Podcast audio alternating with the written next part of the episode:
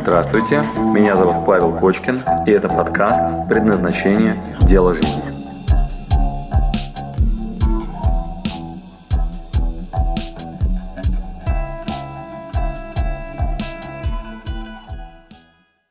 Три стадии поиска себя. Три стадии, с которыми мы с вами будем сегодня знакомиться.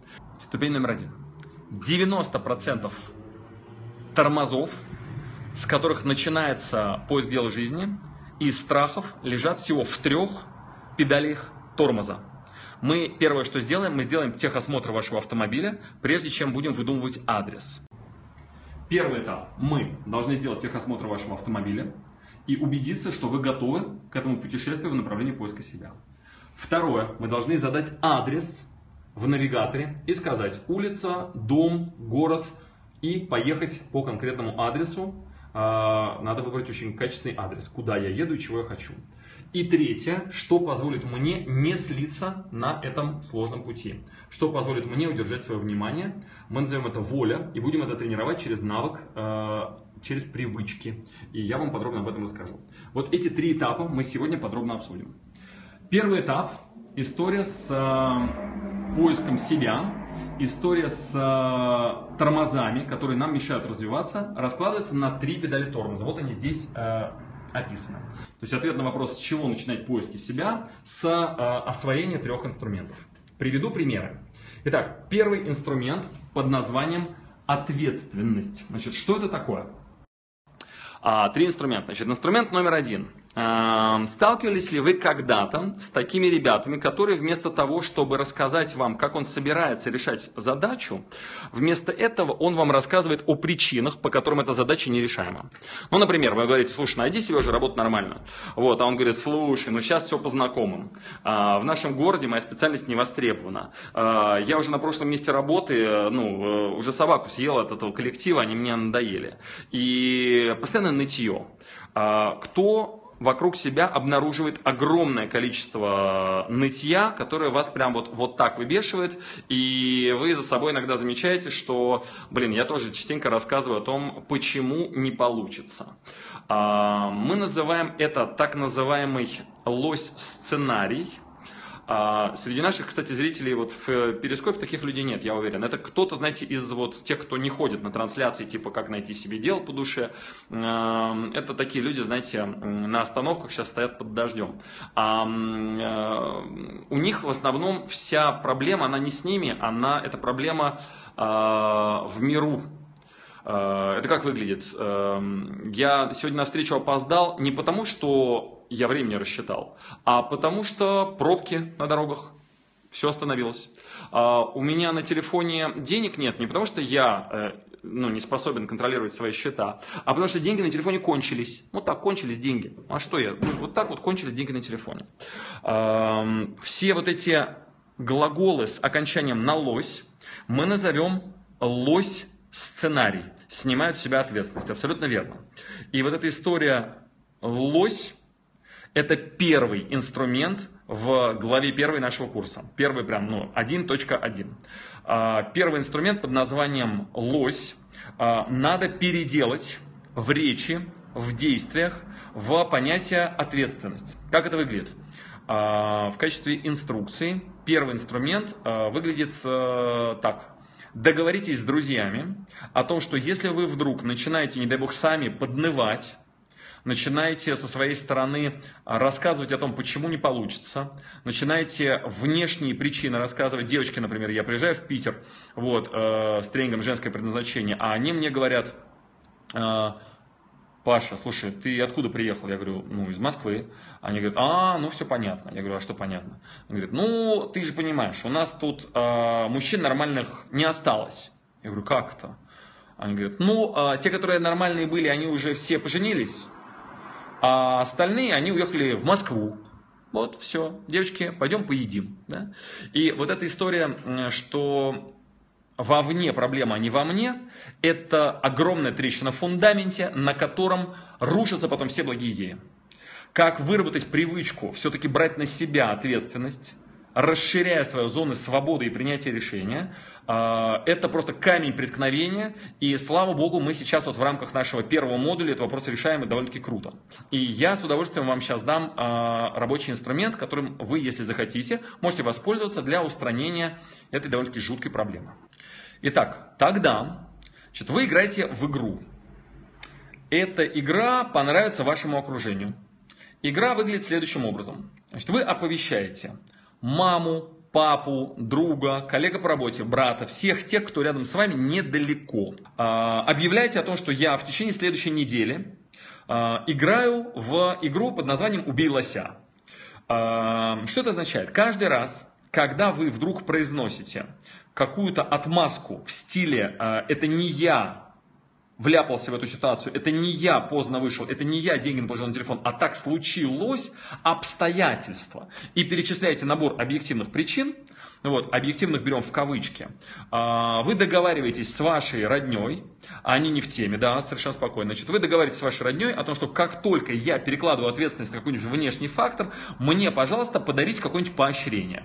И придумайте себе поощрение сами. Что может быть в качестве поощрения? Щелбан, пинок под зад, пощечина, штраф 100 рублей, или там, я не знаю, любое другое какое-то действие, там, не знаю, отжимание, приседание, вот, которое вам будет физически напоминать о том, что я сейчас переложил ответственность на окружающий мир, и вместо того, чтобы заниматься работой над собой, снимаю с себя всякую ответственность, тем самым могу ничего не делать, поэтому, ну, там, искать себе дело по душе, искать себе, там, что мое, не обязательно, потому что обстоятельства такие, что я никак не могу реализоваться. Итак, идем дальше, инструмент номер два. Инструмент номер два. Зеленый маркер. Откуда взялось правило зеленого маркера?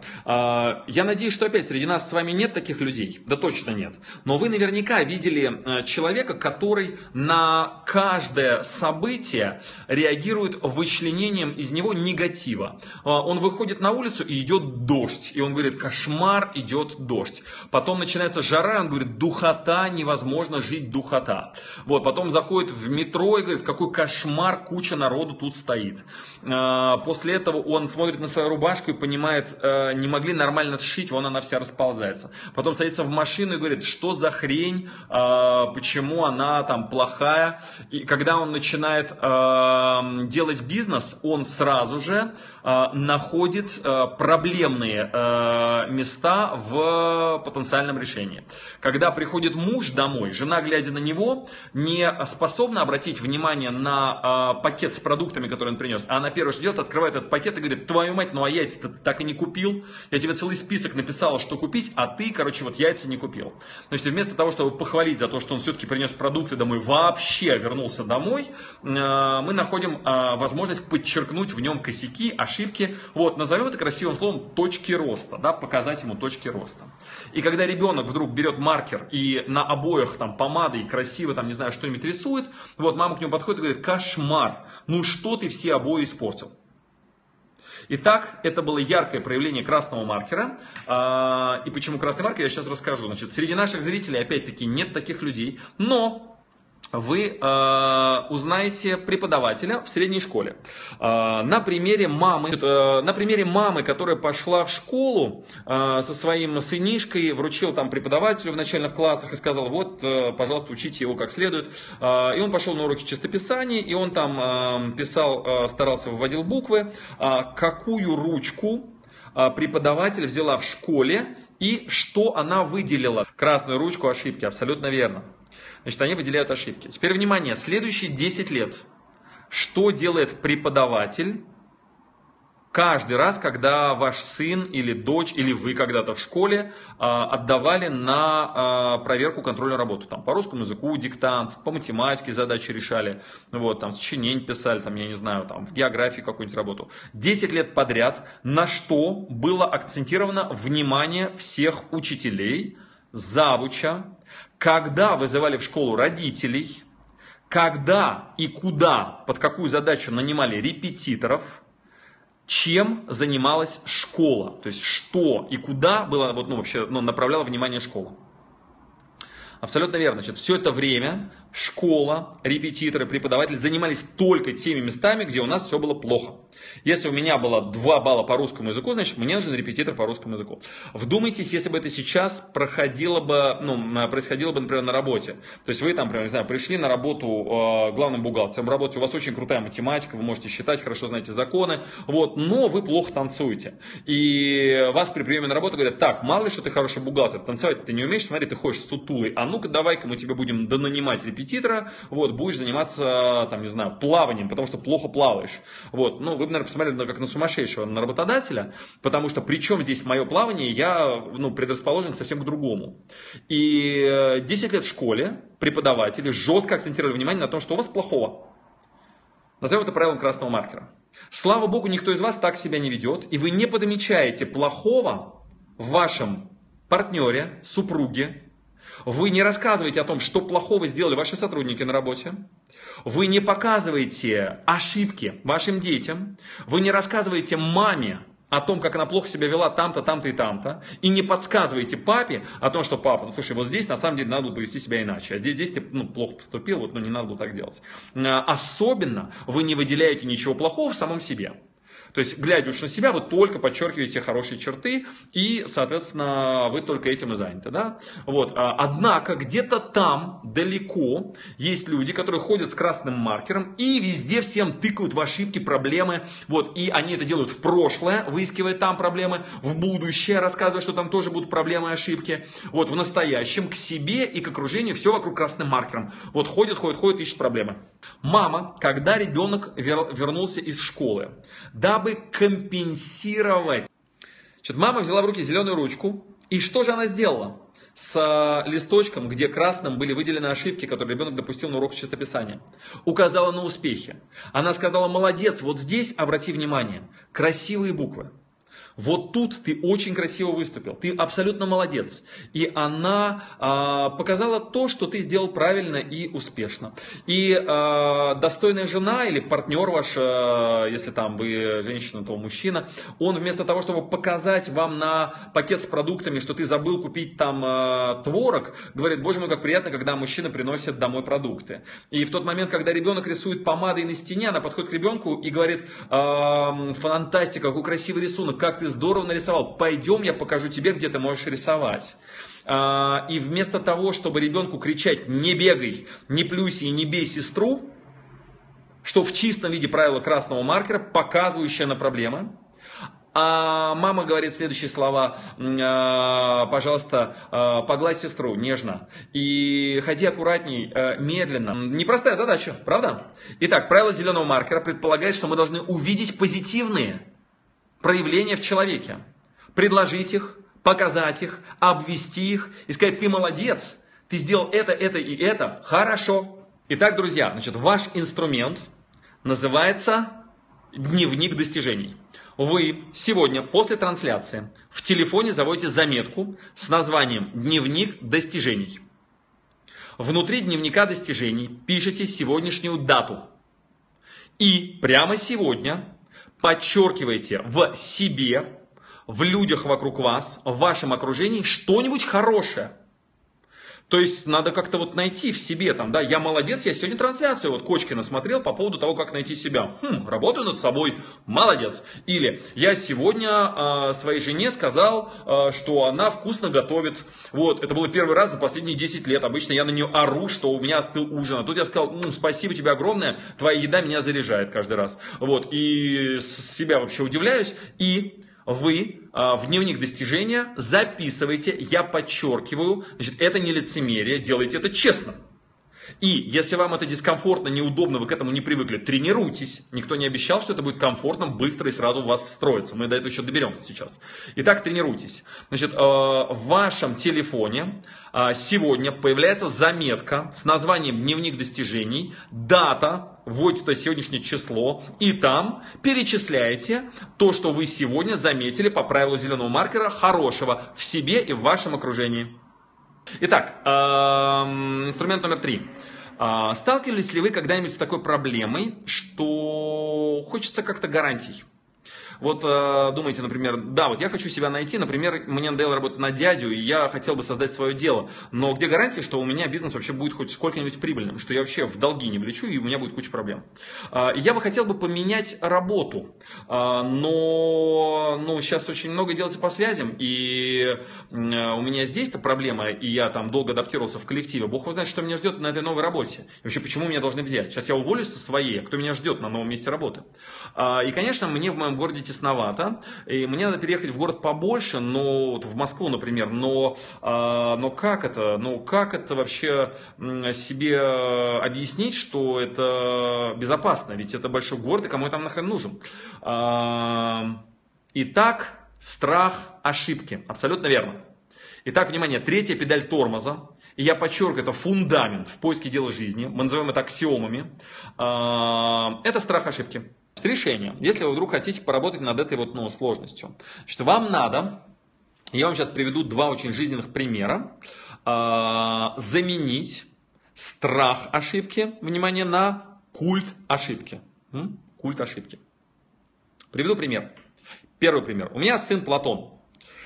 Если мы с вами не знакомы, то у меня семья, любимая жена и 3 детей. Вот младший сын Арсений, ему сейчас 3 месяца, там, может, уже почти 4. Вот. А Платону 2,5 года. Как вы знаете, ребенок за первые 3 года жизни изучает больше, чем потом за всю оставшуюся жизнь. Внимание, вопрос. Какую методику он использует для того, чтобы так быстро учиться? Как вы думаете, какая у него стратегия? Вообще, как он так быстро учится? Вот предположим, что Платон придумал себе жизненный проект. Вот вы, например, тоже думаете, может быть, мне новую работу поискать, или дело жизни, или, может быть, свой бизнес открыть. Но страшно как-то, страшно. Как-то хочется гарантии, что все будет нормально. Вот где гарантии, что я сейчас начну себе там дело по душе искать, там, да, уволюсь с работы и как-то спрашиваю, да, зато, решу этот вопрос. Вот, вот предположим, вы там увидели кого-то, на кого стоит равняться, и подумали, дай-ка я тоже так. Ну вот они же делают бизнес, ну неужели я чем-то хуже? Я тоже хочу научиться делать бизнес. Вот как Вася, например. И начинаете ему как-то подражать или строить свое какое-то дело по аналогии с другими предпринимателями. На программку не пошли предпринимательскую, вот пошли делать свое дело. А Платон в свое время, да, в свои 2,5 года, посмотрел на старших товарищей, например, на маму с папой, и увидел, что они как-то странно как-то кушают кашу. Не руками в рот засовывая вот так вот, а ложкой. Причем делают довольно-таки ловко. То есть засовывают ложку в кашу, аккуратно ее транспортируют в рот, там выкладывают, и потом опять, следующая ложка. Вот, и у Платона проект, научиться кушать кашу.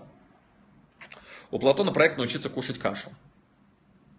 Итак, уважаемые друзья,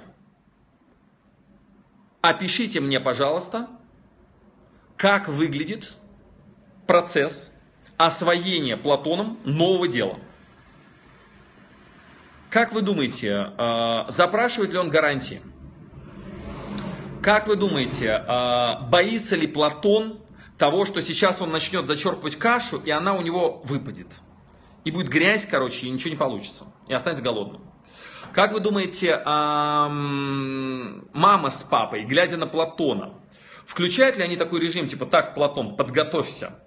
Значит, тебе надо изучить процесс, значит, руку в ложку, потом вот так, потом, значит, зачерпываешь, потом несешь в рот, не наклоняешь, потом сюда, вот и, пожалуйста, повтори 10 раз маленькие движения, вот, значит, попробуй покрути ложкой, а теперь ложку в кашу, попробуй засунуть, вытащить, а теперь в рот попробуй вставить, вытащить, вот, неправильно вставляешь, теперь по-другому, вот, или процесс выглядит как-то иначе. Итак, значит, на этом примере все становится понятно, да, значит, Платон берет ложку, и дальше, внимание, только держитесь, да, то есть будут ли ошибки в проекте Платона?